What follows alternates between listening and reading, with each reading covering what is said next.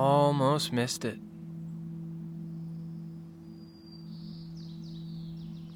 Open my eyes just in time.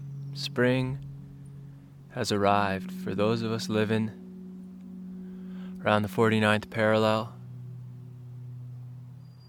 up north, north side of the equator, 49th parallel. Spring has arrived. It's the weirdest one so far, I think. What a beautiful time it is, though. Let's take a minute today and appreciate this absolute miracle. Hopefully, a bit of a reprieve from what's been going on. I'm Luke Wallace. Welcome to the garden.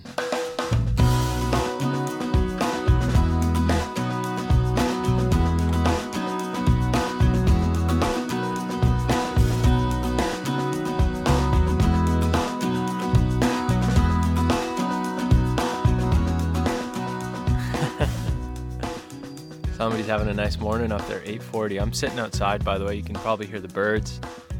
Uh, it's uh, it's a little bit overcast, but it's beautiful out. It's it's a Saturday.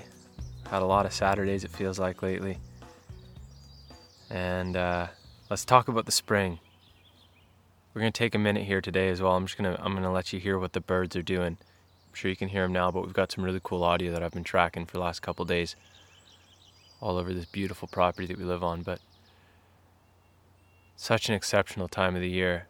The biomass that's created, you know, the trees. I'm watching the alder transition here from their little polleny things that are hanging down, destroying my nostrils.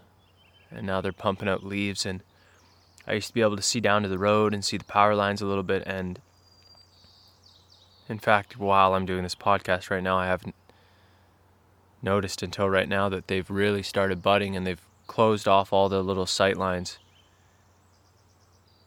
And everything in the ground all the garden space is now in need of a big weed. And the clover's coming and the grasses are coming back and rocky hillsides are bursting with life where there appears to be no soil no nutrients nothing to hold water or anything back. There's plant life, worms. I'm watching juncos, which are these, you know, smallish baseball sized little birds with matte black heads, brown bodies, white feathers. Watching them pick away at a rocky hill slope.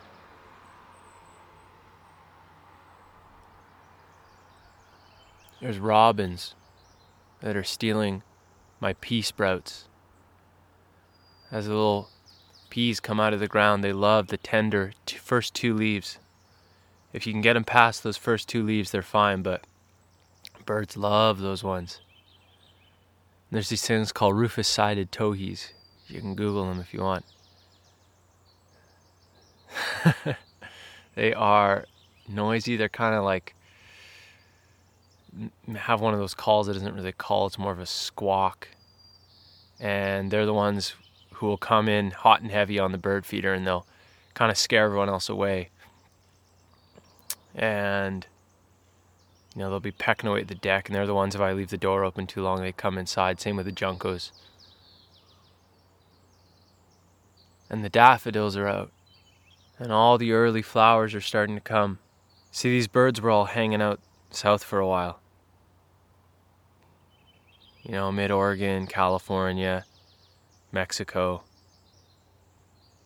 And they've all started working their way back north, late Feb. And here they are. Welcome back, y'all. It's good to have you here.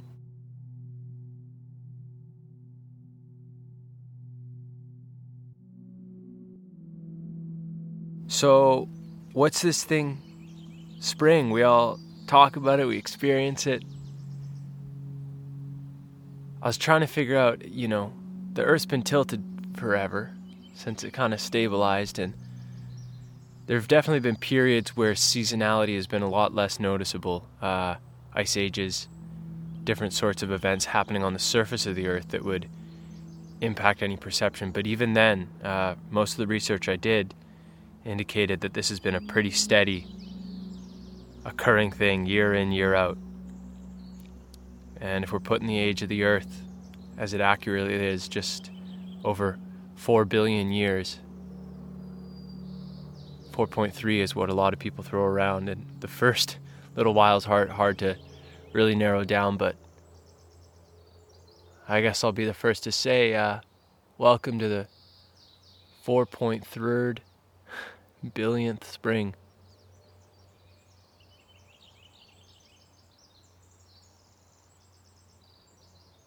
Not what we all expected, but beautiful nonetheless.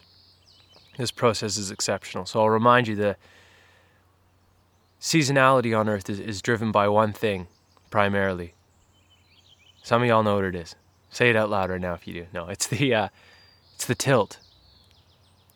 You know, the Earth is like a a sphere, but it's tilted slightly, 23 and a half degrees to be precise. And it's this tilt that gives us the seasonality. Um, as the Earth goes around the sun, during our spring and summer and fall, it's tilted in a way that the northern hemisphere is, is facing the sun. Uh, and as we enter, you know, the winter period uh, up here in the north, that tilt now, now puts the Earth uh, closer to the sun in the southern hemisphere. And without this tilt, without this 23 and a half degrees, there would be no seasonality. There would be no variation in the length of the day. And seasonality is the defining feature living where I do at the 49th parallel here outside of Vancouver as my as my gate creaks open. and so blessed. The, the, the seasonality of this region is what makes it so beautiful. And definitely in the winter, I'm a little bit envious of the folks who live near the equator and have eternal sunlight. But but to be a part of spring and to be a part of summer here and, and watch it transform and to go from having to bundle up and stay inside and watch it rain for months and months and months to transition into the bustling of spring, the cars going by, the birds chirping, the sun. It's an exceptional experience. And there's so many incredible things that happen on the earth right around that March 21, right around the equinox, the spring equinox in the northern hemisphere. Not only are day and night the same length, but if you were standing at the North Pole, you would, for the first time, see the sun just riding the horizon really gently. And it'd be entering its period of six months of eternal daylight. After six months of eternal darkness. Whew. Nice to live a little bit further south than that. And it's been so amazing being caught up in everything that's been going on. Such a deep time for humanity in the West in particular. A bit of a reckoning here for the folks living in, in so called North America under the current model. It's like the processes of nature, the, the slowness and the often unnoticeable change that spring brings, it was pretty easy to miss if you're locked into the news cycle so deeply. And I have been at points. I'm so grateful to have taken the time this morning with you to look up a little bit. Look at the trees, look at the birds, learn the lesson. And isn't that the incredible part of spring, the lesson here? It's the same lesson that we're being asked to learn from this virus. It's the lesson of impermanence and change. It's a tough lesson to learn. But we get shown it our whole lives. Change is the only constant. Spring brings it every year. Birds come back, flowers come back, bugs come back. Rise up again. And when we try to fight that, what happens? Still trying to figure that out too, to be honest. I don't have a great lesson, great answer to that. My guess right now is that we create imbalance. When we try to fight the inevitable impermanence and change of all things, which is at the heart of the planet Earth, when we fight that, we create these imbalances, like the ones that spark these viruses. You look at where this is likely to have come from, it's a deeply, deeply imbalanced system. And when we try to create something as falsely steady as the stock market and the capitalist economic system based on infinite growth, endless consumption, it's trying to create something constant and ever growing in a system that is all about rise and decay over and over and over again.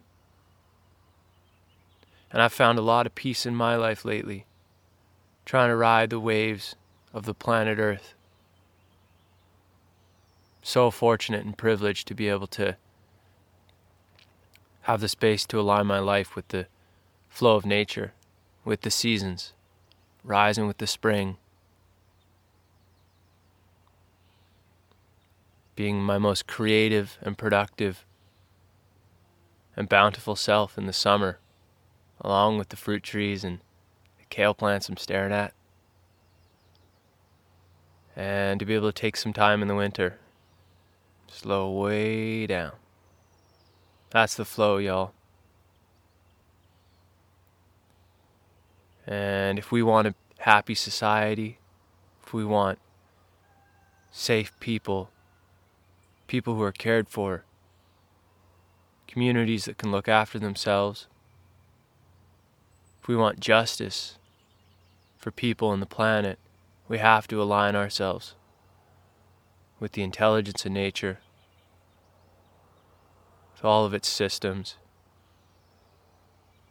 and with the truth that at the core of the natural system and the core of the processes of the earth is the constant cycle of life and death, rise and decay, and that decay produces something beautiful again. Which brings us to the spring 4.3 billion springs what some might call 2020. I think we've had a few more than 2020 springs.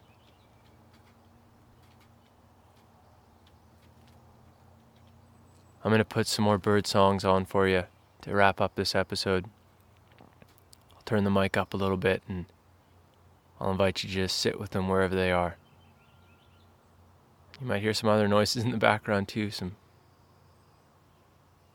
hustle and bustle as the human race continues to learn. This is Welcome to the Garden. Thanks for listening. So grateful for you. Keep rocking out there and uh, drop me a line if you like. You can uh, shoot me a message on any of the platforms, and I'm thinking of you. Take it easy.